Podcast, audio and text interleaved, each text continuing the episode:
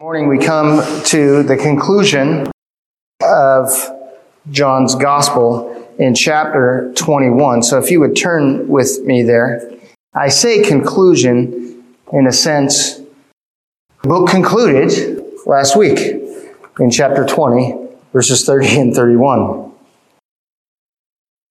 This morning, uh, as we do this, we are seeing that John is, is, is putting a close and has put a close really to the account of Jesus' life, his death, and his resurrection. And I'll say this several times this morning, so I'm going to say it up front and I'm going to say it again, again, and again, is that though the book be closed, the gospel continues. The gospel of Jesus Christ continues in our lives. The love of God continues to pursue those whom He's called out of the world. So, first, what we will do this morning is we will pray for the Lord to reveal uh, the scriptures to us. Then we will read the entirety of the text.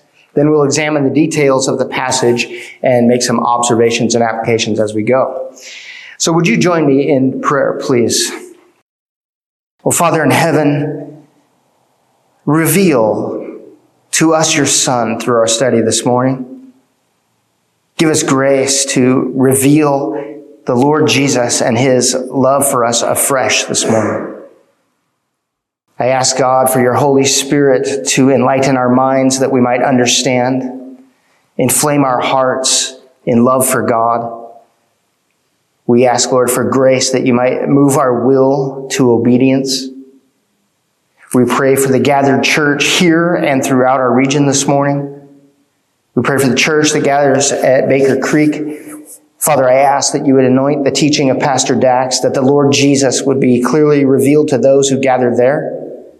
We pray for our brothers and our sisters who are providentially hindered this morning from, from being with us. May you minister to them through their prayers and devotion in your word this week. We pray for those who are neglecting to gather for whatever reason. We pray for the Spirit to correct them and to assure them that the body of believers needs them to be strengthened by their presence among us. We ask, Lord, that you would have your way in us. In Jesus' name, amen. Amen.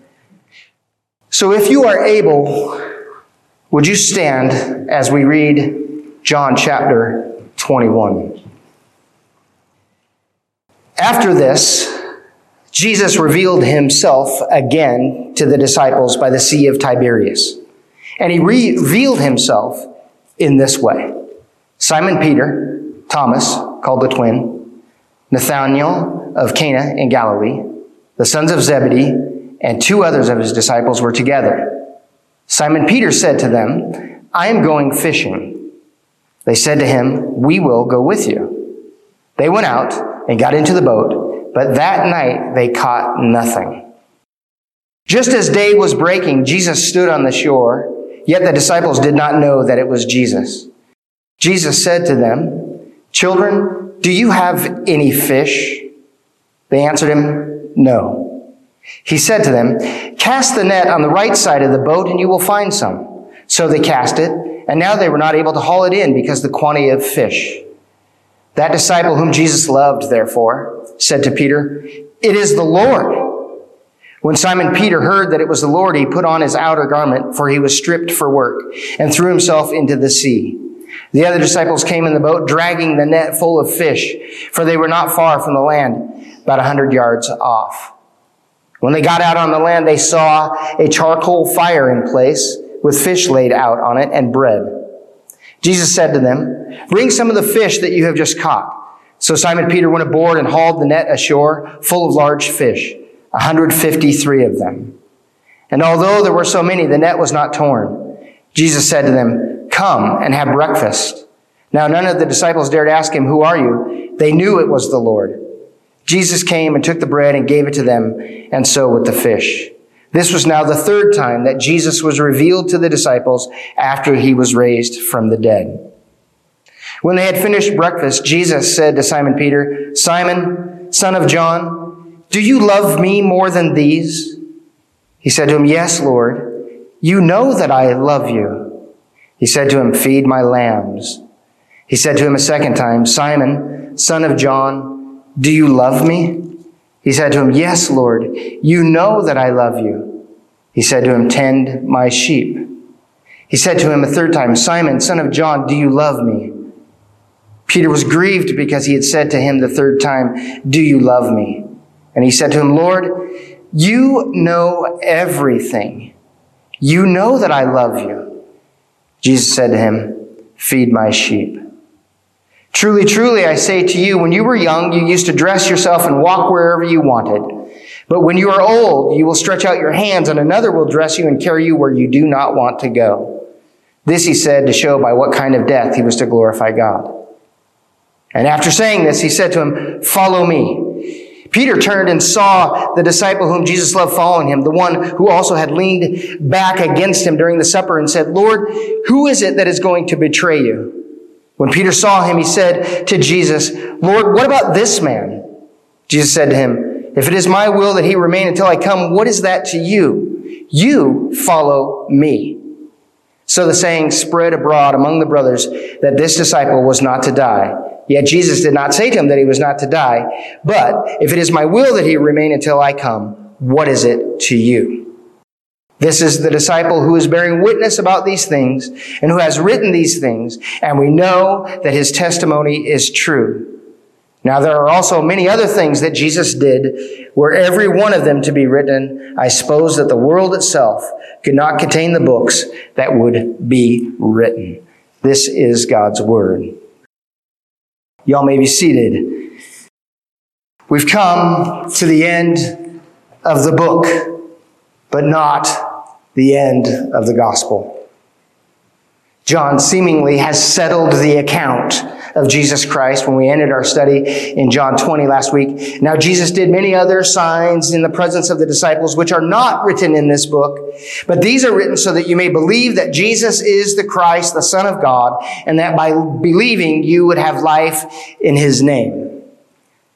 I was thinking as I was studying this passage this week back in my youth ministry days, there was a student who was just about ready to age out of our program and he came to me after the message and he said, Jeff, when are you going to move past the gospel?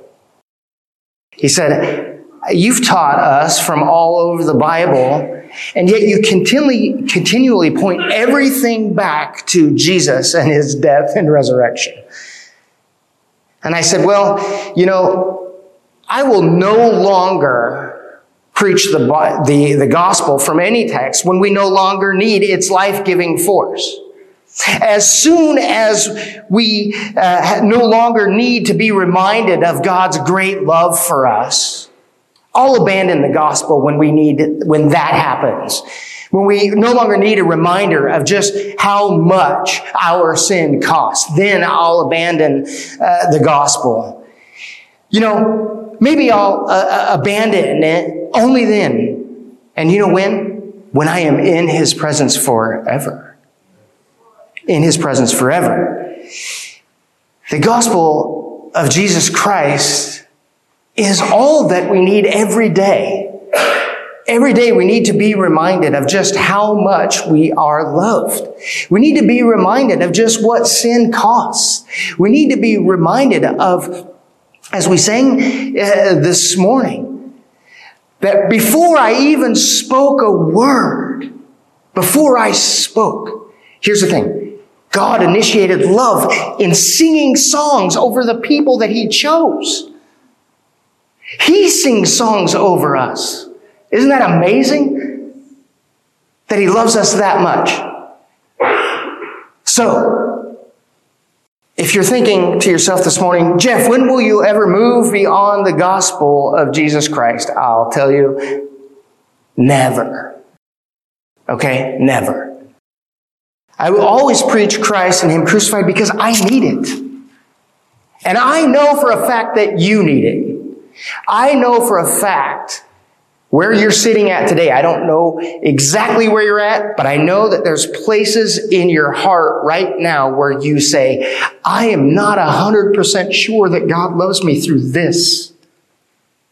I'm not so sure that the things I've stepped in this week are forgiven. That's why every Lord's Day we want to remind you and remind ourselves, right? That God loves you and He's relentlessly pursuing you to change you, to transform you, to assure you of this great salvation that only He accomplished. The end of the account is complete. Jesus did all kinds of signs. He's done many. And the book are, are closed, and, but, but there are so many more. And these are written that you may believe that Jesus is the Christ, the Son of God. You see, the gospel continues because you need to understand this that you who were dead have been made alive by Christ and his death, and he loves you. And that right now, today, he wants you to live but not live just as the world does. It exists. He wants you to live, to really live, to live in love and joy and hope. So, the gospel of Jesus Christ continues. And here we have the good news of Jesus' self-revealing restorative love. And it continues. And it continues without end for those who are called. Those who are the called according to his purpose. Now you probably know that most preachers, they want to give you the nugget of the passage later. They kind of want to, you know, build up to it and then get to a point in the in the sermon when they feel like they've sufficiently set it up and then lead you to the treasure but I want to give you the treasure right away this morning. I want to give you the treasure first. And we already had the treasure in, in, the songs we sang, I think. The lyrics of those songs declared the treasure. But this is the treasure that there is no dis- distance that you can have traveled where you're too far away where Jesus' love will not come and actively pursue you. There's no failure of faith on your part that will hinder Jesus Christ from revealing his great love to you. His love for you is not predicated on your success. You get that, brothers? Man, I'll tell you what. I lived a lot of years thinking that the love of Christ was predicated on me doing well on me being faithful. It's the times when I was unfaithful that God assured me of his great love for me. In my brokenness, he said, I love you. I surrendered myself for you. This sin has been paid for. Remember that. Remember that. There is no thing, no success, no failure that, that God is not actively pursuing you. See, the love of God sent Jesus Christ and he was the light of men and that by believing that you would have life in his name. Jesus in his love res- relentlessly continues to reveal himself to those he's chosen. I want you to keep in mind that as we look at this, the epilogue, the end of the story, that in the prologue, of John's gospel, he kind of continues this on here at the end. In him was life, and that life was the light of men. The light shines in the darkness, and the darkness has not overcome it. Could you imagine putting yourself in Peter's shoes? Having denied the Lord Jesus three times? What an overwhelming feeling, I believe, of shame, worthlessness, thinking you're out of the game forever. I'm out of the game. My brothers are moving on. My brothers were faithful. John beat me to the tomb. John did everything first. John stayed at the cross. And here I am, a failure.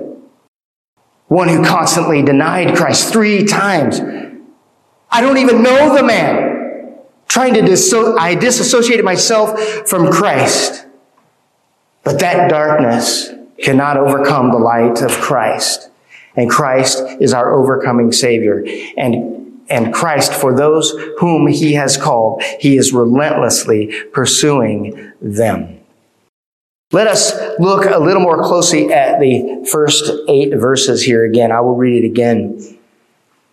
After this, Jesus revealed himself again to the disciples by the Sea of Tiberias, and he revealed himself in this way Simon Peter, Thomas, called the twin, Nathanael of Cana in Galilee, the sons of Zebedee, and two others of his disciples were together.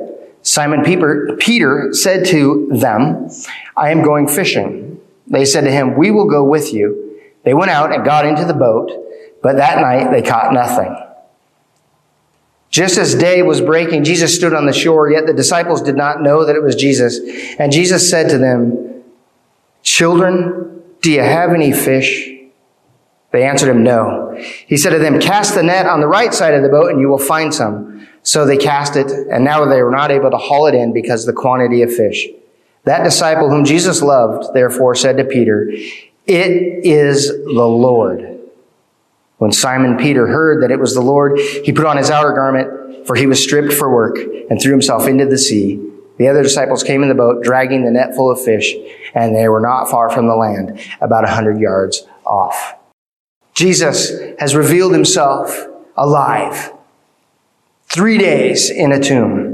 The angels testified that Jesus is risen. Jesus showed himself to the women. Mary testified that she had seen the Lord. Jesus revealed himself transformed as he showed himself to the disciples minus Thomas behind a locked door. And then he revealed himself a second time behind the locked door of the disciples' hideout with Thomas included amongst them. Our passage begins with Jesus meeting with seven of his disciples by the Sea of Tiberias. We should notice that the disciples have turned to, returned to familiar ground. They've returned to their familiar pursuits. Some have, I think, erroneously looked at this passage and said that this was sinful in that they have returned to fishing. Jesus, in fact, told them to wait. Go to Galilee and wait. Aren't we waiting on the Lord right now? Aren't we occupied with many things while we wait? So they go and they're occupied their time as they wait upon the Lord and they go fishing. So here they are. They've gone fishing. And the shepherd, he had been struck. And the sheep then, they have scattered. What did these seven disciples who are here in this moment have in common? Peter, Thomas, Nathanael, John, Andrew, and Philip are those who were at the beginning with Christ in the beginning of John's gospel. And Christ shows us here that he preserves and that he perseveres with all those whom he has called. He is with us. He is, the gospel is not only that which initiates salvation, but it is that which carries us through all the way. Secondly, these who had gathered here to fish, they had witnessed the risen Christ. What draw them, drew them together to remain in fellowship one with another, to remain friends, to remain occupied in the same thing? They were bonded together because they had witnessed the risen Christ. You see, church, uh, it is, it is made up of those that are not necessarily have a shared affinity, right? If a shared affinity was all that we needed to call ourselves the church, we could be, I don't know, we could be Kiwanis. We could be a motorcycle club.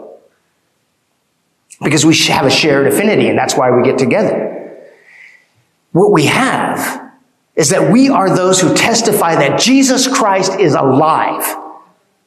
Right? That's what we have. That's what bonds us together. We come together on the Lord's day and we declare our Christ, our God is risen. He is alive. Our God loves us. Our God wants to be in our presence and with us. We declare Christ risen and that is what brings us together. The assembled church gathers as a witness to the living Christ, even though we may have nothing else in common. You can look across the room and go, I don't know anything about that guy or that gal, and I and the things that I do know about them, I'm not part of that. I don't participate in that. Other than Jesus Christ and Him risen from the dead, I have nothing in common with, with that person over there, but I have the whole world in common with Him. Because He, like me, has been saved by the love of God in Christ Jesus. And He confesses the same thing I do, that Christ Jesus is alive. That's what we have in common. That's what brings the church together. Well, Peter and Thomas being mentioned here as the, the first names in this text should have some significance to us, I think. Thomas was a rank unbeliever who vehemently said, I refuse to believe the testimony of my brothers. I refuse to believe the women or the angels. Remember just a few verses back in chapter 20. I will not believe unless. They've all testified that Jesus is alive. I will not believe unless. And then we have Peter and his known denial of Christ prone to pridefully declaring his allegiance to Christ and yet three times denying that he even knows him in public. Not only should we note that the church is made up of those who are witnesses to the truth of Christ's resurrection from the dead, but the truth is that the church is comprised of us who are doubters, deniers, and sinners of every single stripe. We are full of people who, who have some proclivity, some propensity towards particular sins. And yet, here we are, saved by grace in the love of God in Christ Jesus. The church is made up of all kinds of sinners. I remember we were talking the other day, me and another brother were talking about, you know, when you, when you eh, gather in the church and then we, we start to sort of rub up against each other and we, we have issues with this person or that person. And you go, man, church would be so much easier if there weren't other people in it. Right? Our church would be so much easier if everybody sinned the same as me. Like if we had the same kind of sin, their sin wouldn't bother me. Right? Because even those who commit the same kind of sins I do, right? As my wife often says, Oh, you don't like that because uh, I don't like it. When we don't like sin that we see in somebody else, my wife often says, Oh, yeah, I don't like that because I think my sin looks really ugly on you. Like it looks uglier to me when you do it than when I do it. Right? Well, the church is made up uh, of, of all of those type of people. And every type of those people have been brought to faith by Christ because of God's love for us. Christ died in our stead. That's another commonality that the church has when we gather. Christ died for that brother whose sin annoys me. Christ died for my sin that annoys my sister. We have that in common as we gather. Well, the church gathers also because she is in really desperate need. I don't know about you guys, but when I travel my way here this, you know, each morning, I'm in the car. It's about nine and a half miles from my house. And I usually get in, I have the radio cranked on when I first get in. By the time I get kind of out of Carlton, I turn it off just to sit and listen. And then I realize Man, I need Jesus. I need to know his love for me. I need to be with his people who can empathize with my place. I need to be with people who are just as desperate as I am. I need to be in church. I need to be with my brothers and sisters. See, the church gathers because she has this great need. She needs to have the gospel preached to her again and again and again. She needs a reminder of just how far God's love would go in pursuing her. The church gathers because the love of God in Christ Jesus is still constantly pursuing us, continues to woo us. Christ continues to woo us. Did you know that? He is wooing you. I'm serious. He's wooing you. And you might be sitting there in, in, in a desperate place as maybe Peter was, thinking, I have failed him so many times. There's just no way. I'm, I, I've got to take myself out of the game and be on the sidelines. No, Christ is wooing you. Come to me. All you who are heavy laden, come to me. Lay your burden upon me. I have love to show you, love to give you. I'm pursuing you relentlessly. And the church gathers because the light of Christ continues is, is the way that we continue to have the path of our lives illuminated in a dark world, isn't it? Like when we look at the world and the things that are going on in it, it is a dark, dark place. And I know when I come into church and I come and I hear the word of God and I sing songs that just glorify Him, I say, Oh, there's the light. There's the light. That's what will illuminate my path as I leave here and go six days in the midst of ugly, ugly darkness. I know what I need. I need that light of Jesus Christ to illuminate my path. I need to see clearly. Though the canon of scripture is closed, you see, Jesus continues revealing his love to you. The canon is closed, but the story of God's love in Christ's death and resurrection continues to be written. The love of Christ continues to be written. Where is he writing it? Not in a book. He's writing it on your own heart. God is continuing to write the truth of the gospel in your life as he continues to pursue you, to transform you, to change you. Jesus reveals himself to these guys after a night of fishing, and he says, Children, have you any fish? In verse 5. In common terms, this language is really more endearing. He refers to them like young lads. Hey, lad, how'd you fare? Have your efforts paid off? Are you satisfied with the work of your hands? Are you satisfied? And they say, No. The Spirit of Christ prompts us sometimes with these very questions, doesn't it? Do we ever, do we recognize that we have the failure of our flesh driven efforts? Have we hungered for the things of the world and then we find them not satisfying? Is your great need being met through your own efforts?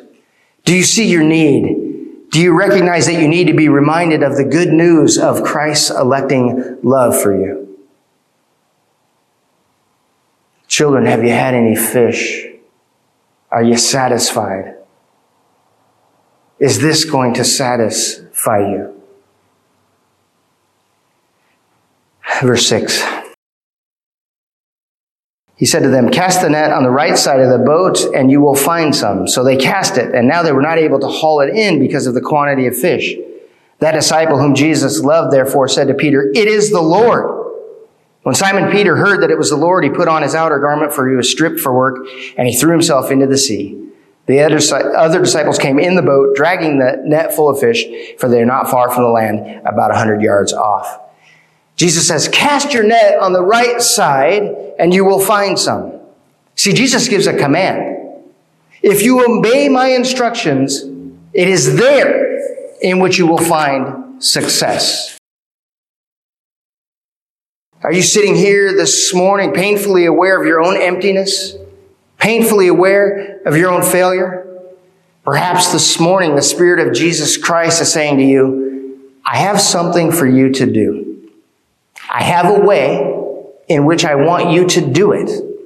I want you to stop what you are doing and I want you to listen to me and do as I have commanded you.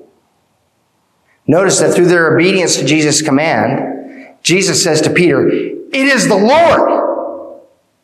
They obey the command of Christ, and then he reveals himself to them. And he says, It is the Lord. Through obedience to Christ's command, Jesus gives them an abundant harvest. He gives them his presence, and obviously something of his nature is revealed to them. You might recall the connection between fishing and evangelism. Remember another great catch that was in Luke's gospel in chapter 5. Peter says, At your word, the nets, they are full, and they're full to the breaking point. The miracle caused Peter to say, Depart from me, I'm a sinful man. They obey, he obeys Christ, right? He casts the net where he tells him to. And, and then something of who Christ is is revealed to him in that moment of his obedience. I did what you said. At your word, I cast it. And then there was this abundant harvest. And then Jesus revealed to him, says, Depart from me, I am a sinful man. This is the Lord God. Obedience to Christ's command comes with a blessing. And it comes with the revelation of Jesus Christ, the Son of God. At the end of that passage, of this passage, of that passage, Jesus says, From now on, you will be fishers of men. I wonder, church, if we are dissatisfied with the results of our evangelism. Are the nets full? Is the Church of Jesus Christ expanding in Yamhill or Washington County? Maybe God is asking us to stop what we're doing. Listen to His commands. Do evangelism His way. And perhaps the nets would be full. And in it, if the nets don't get full this week, this month, this year, but yet we are obeying the commands of Christ, at the, at the very least, Christ will give us a fresh revelation of himself. Perhaps, if we want a fresh revelation of his atoning love for us, perhaps, maybe, God's saying, I have something for you to do, do it my way. Perhaps we might begin by obeying what he commands. Verse 9. When they got out on the land, they saw a charcoal fire in place with fish laid on it and bread. Jesus said to them, bring some of the fish that you have just caught. So Simon Peter went, went aboard and hauled the net ashore full of large fish, 153 of them. And although there were so many, the net was not torn. Jesus said to them, come and have breakfast. And none of the disciples dared ask him, Who are you? They knew it was the Lord. Jesus came and took the bread and gave it to them, and so with the fish. This was now the third time that Jesus revealed to the disciples after he was raised from the dead. So here we have Jesus' self-revelation uh, for the third time to his disciples, and he comes in love to remind them, to restore them, and notice that he comes still as a servant to them. As they get to the shore, he's already got fish and bread prepared. He's got a fire started. He comes to serve them. And, and he also knows this, that as he comes, not one of them is lost. Not one of them is unreconcilable to the doubter, to the doubters, to the deniers, to the disobedient, Christ continues to love, continues to restore, and he continues to serve. We come to a redeeming charcoal fire. Here's the second time we see a charcoal fire, isn't it? Remember the first fire? In the first fire, Peter associates himself with the people of the world and he warms himself and he takes comfort with them while he denies his connection to Jesus and he's in the courtyard of the high priest. In John 18, 17 and 18 says this, the servant girl, girl at the door said to Peter, you are also not one of this man's disciples, are you? He said, I am not. Now the servants and the officers had made a charcoal fire because it was cold and they were standing and warming themselves, Peter also was standing with them and warming himself. So here is the next charcoal fire that Jesus has prepared for them. And he invites them, come and receive the blessing of your obedience. The harvest is plentiful. Obedient workers, they are few. Bring the harvest. As you serve me by obeying my commands, I remind you not of your failure. See, isn't that awesome? As they come, he doesn't remind them of their failure. Because every one of us as disciples of Jesus Christ have failed him. But when Jesus is there and he's got the fire and he's bring what you've harvested. Bring the blessing of your obedience. Bring that. I'm not reminding you of your failure. I'm showing you that through faith in me and trust in me, there's success. There's success. Bring that success that you've done in me. Bring that. I remind you not of your failure, but that my commands to you, they are not burdensome, burdensome. In fact, it is my pleasure to serve you with the reward of the work that can only be done through me. The gospel of Jesus Christ continues to be good news for us, church. It continues to be good news. It is in continued faith and obedience to the commands of Christ that the risen Christ continues to be present with us continues to reveal himself to us. He continues to bless us with a participation with him in the rewards of his death and resurrection. He continues in love, not reminding us of our failures. When they had finished breakfast, Jesus said to Simon Peter, Simon, son of John, do you love me more than these? He said to him, Yes, Lord, you know that I love you. He said to him, Feed my lambs. He said to him a second time, Simon, son of John, do you love me? He has said to him, Yes, Lord, you know that I love you. He said to him, Tend my sheep. He said to him the third time, Simon, son of John, do you love me?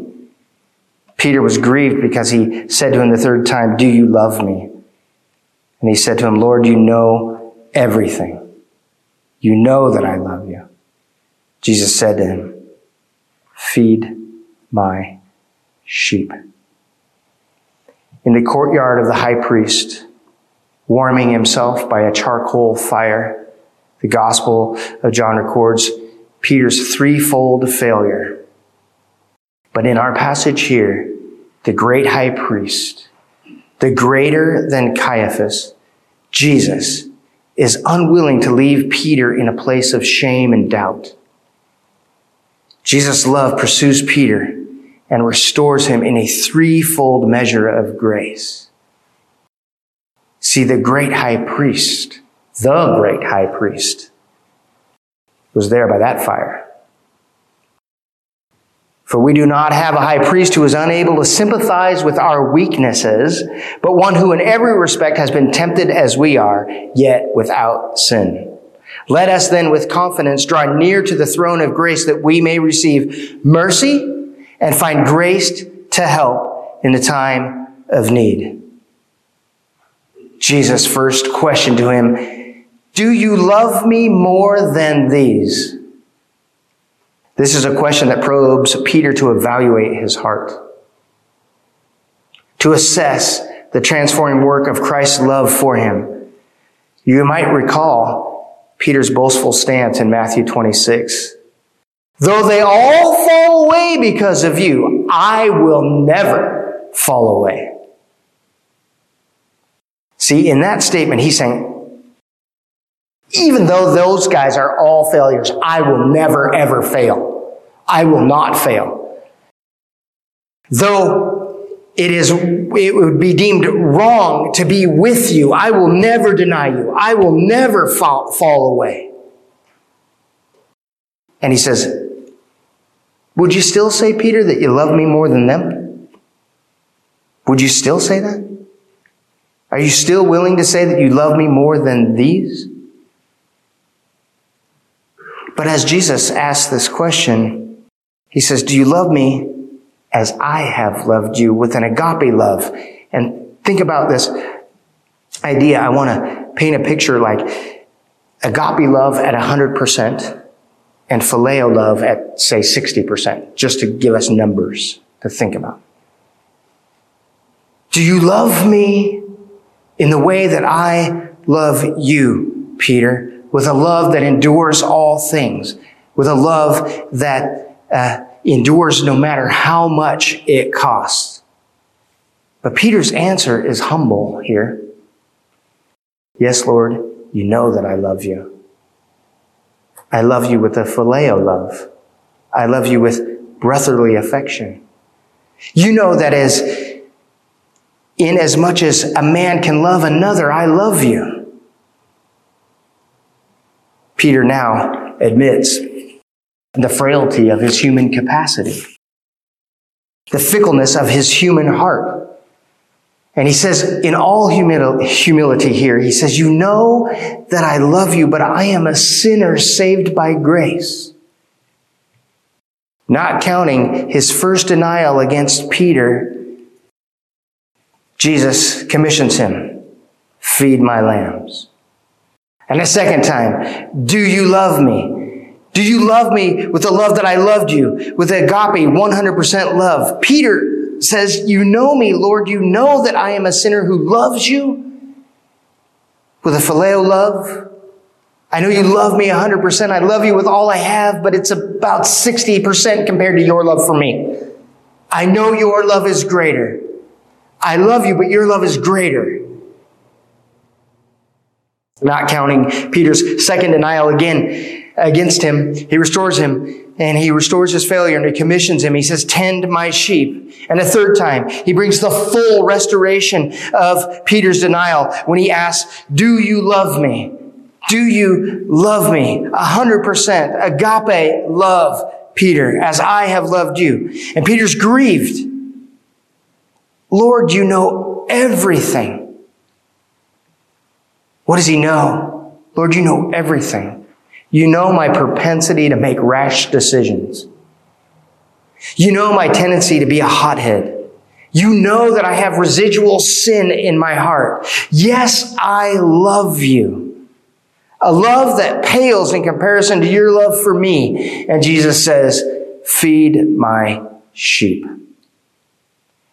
Do you know the length that God will go to redeem you because of his love? See, God so loves Matt O'Kane that he sent his only begotten son to die for him, that he might have eternal life. Do you know a love that will continue to pursue you? Do you know a love that is continuing to transform every failure from your past? A love that is pursuing you right now to restore you who have abandoned kingdom purposes, to restore you to those purposes for failures that you have committed, even the ones you committed on the way here this morning? Do you know that God is pursuing you in love? He's saying, I love you, brother. I love you, sister. I have so much more for you. I want to restore you. I want to redeem you. I want to renew you. Right now. Do you know a love that would leave the 99? Do you know that kind of love that would leave the 99 and pursue you, the one who is prone to wander away? This kind of love has a name. And his name is Jesus. I kept thinking of the song that we sang just a couple weeks ago. Before the throne of God above, you have a strong and perfect plea.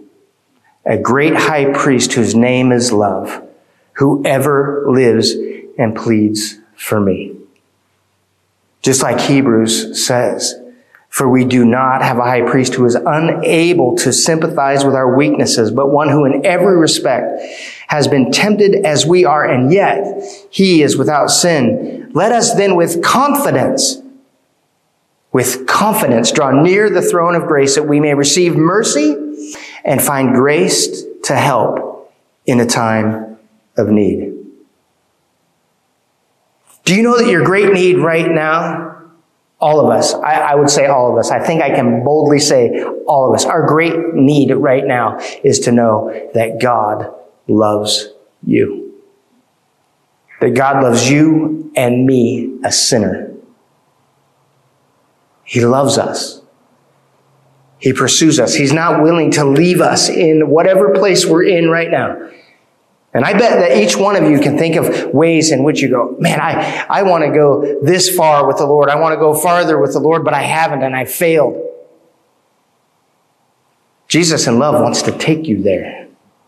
He wants to transform you and take you to those places. He doesn't want to remind you of your failure. He says, just stop what you're doing Cast your net on the right side or wherever it is that I tell you. It could have been the left. It doesn't matter. Jesus commanded it. You should do it. Just do what I tell you to do. I will bring in the harvest. I will bring it in. And I will share my inheritance with you because I love you. Jesus says to Peter, I pursued you in my love Jesus says, I pursue you. I love you. I've restored you in my love. And now I have work for you to do. He says, think about this. Tend my sheep, feed my sheep, feed my lambs. He says, I've pursued you in love. I've restored you in my love. And now I have a work for you to do, Peter. Love those who belong to me. What a great thing, right? The guy who thinks he's a total failure, can never be used of the Lord again.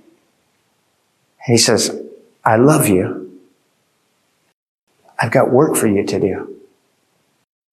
Care for my flock. Feed them my word. Relentlessly pursue their redemption just as I've done for you. Relentlessly seek to love them Lovingly restore them. When they fail, lovingly go to them and say, say to them, you are, you are a son or a daughter of Christ. And he wants you to know that you are loved. He wants you to know that he doesn't want you to remain there. Peter, feed my lambs, care for those whom I love. Love them in the way that I loved. And then you wonder, I hope you do, as I did, my brain went to, did Peter really? Then from this point forward, listen and obey the commands of Christ to love his people. Listen to what he says uh, to other under shepherds in his later days in 1 Peter chapter 5.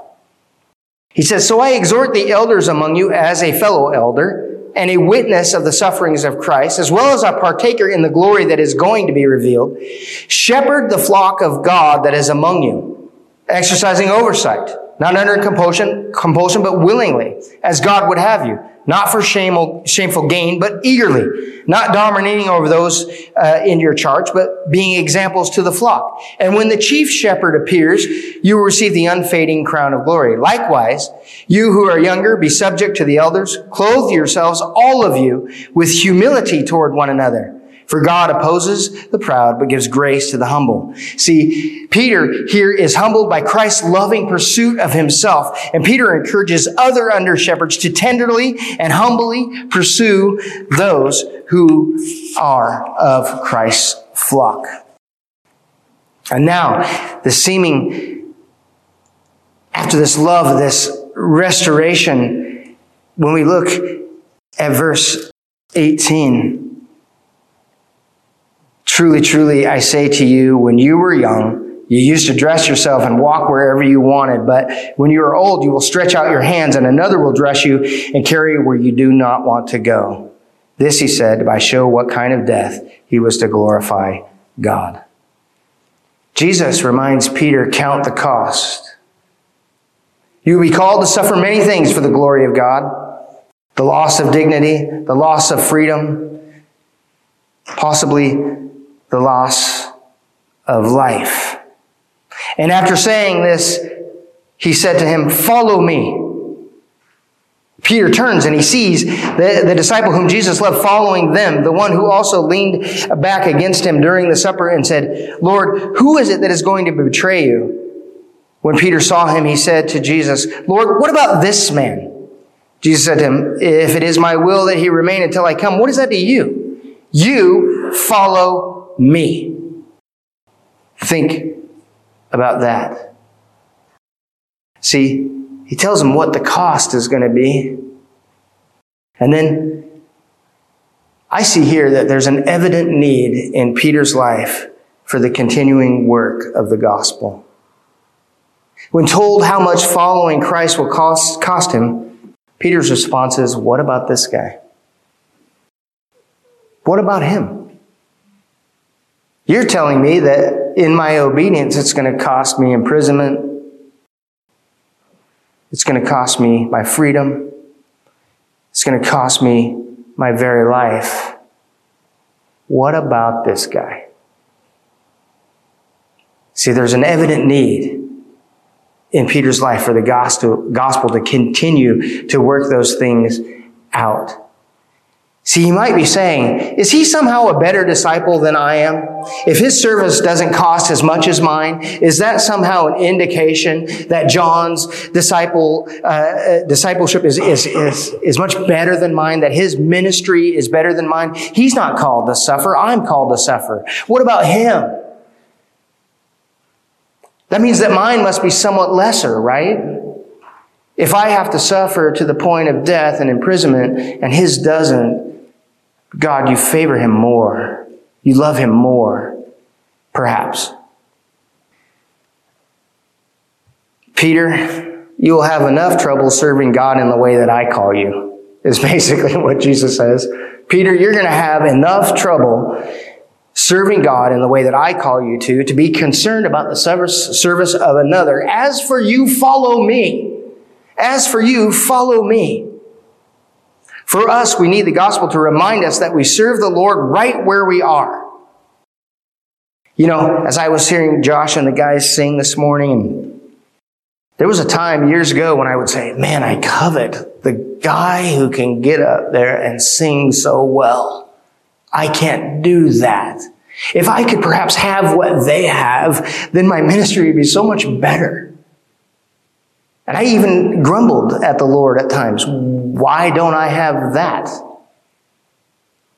Why don't I have that? Can you still possibly use me with what I have? Why don't I have that? Why have you given him favor? Do you love him more than me? Well, no. Jesus would remind me, as for you, son, follow me. The kind of service that I have called to you, you to do, do that.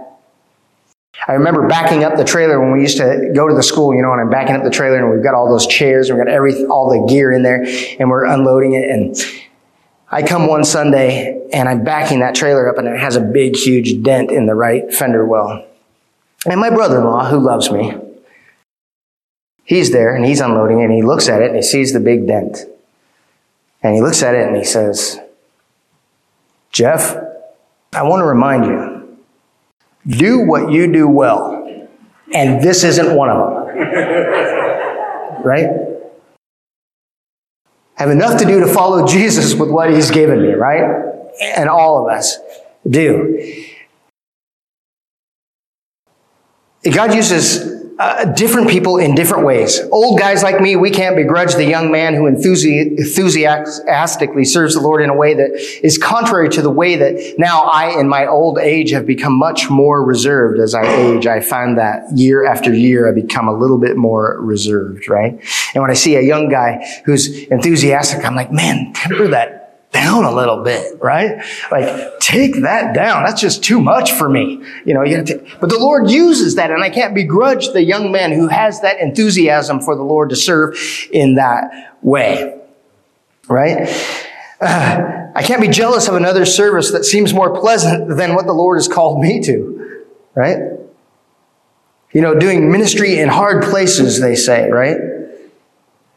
It seems like when you when you go into a, a, a uh, population uh, that is more an affluent uh, sort of neighborhood, right, and those kind of things, you can you can kind of plant a church there and and immediately have two or three hundred people there, whether you're doing any good or not, you know, and and we can kind of look at that, you know, in these in these rural places and look at that and, and envy it and go, well, why don't we have two or three? That's not the ministry I called you to. That's not the kind of ministry I called you to. I called you to this. Grow where I've called you. Don't be looking at the service of another. It is enough for you. Just follow me, Jesus would say. Right where you are. God uses different temperaments to glorify Him, doesn't He? We will endure different hardships for sure, but one thing remains for all of us. God, on His part, will continue to love, restore, reform, and conform us. For our part, we are called to follow Jesus. For that, we need an instruction from God's Word, don't we? We need an ever growing revelation of the nature and character of God's Christ.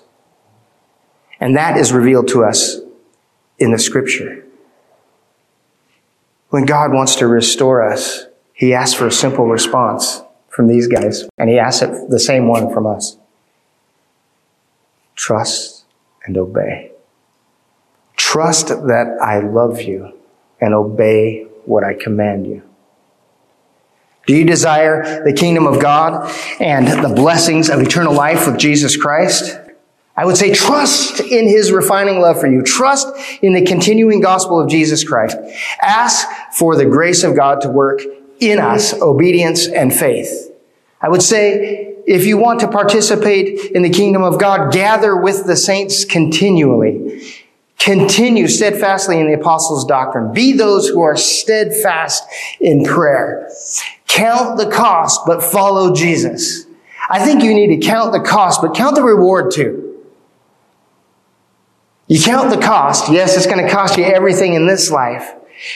But you're going to experience a love that is unlike any other in the world, right? Nobody will love you in the way that Christ has loved you. The testimony of John the apostle is complete. And he tells us here that this testimony can be uh, trusted. This is the disciple who is bearing witness about these things and who has written these things, and we know that his testimony is true. Now, there are also many other things that Jesus did. Were every one of them to be written, I suppose that the world itself could not contain the books that would be written. The testimony is complete. The testimony is to be trusted. The book is closed, but that's not the end of the work of the gospel of Jesus Christ. This end is where we begin. I think that this end of this book is where we should look at ourselves and say, this is where I begin. I know that God loves me and sent his son and is continuing to woo me in that love day after day after day. I begin today to place my trust in that love and do what he says. We do that when we raise our kids, right? We want our kids, we want our kids. Why do we want them to obey? Well, you know, you've heard parents say, do what I say. Why? Because I said so. No. Do what I say because you know that I love you. You know that I, I want absolutely what is best for you. If you do what I say, there's blessing. I want you to have blessing. I don't want you to do what I say just because I said it.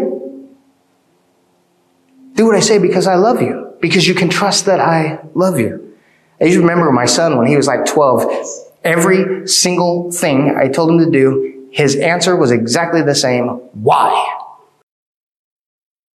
And so I told him after some time, you know, son, my least favorite word in the whole American language is why. And so you know what he says, right? Why? Because why communicates to me that you do not trust my love for you. When I give you an instruction, your why says, Dad, I don't trust that you love me enough to guide me in the right way. That's why I disliked that word so much.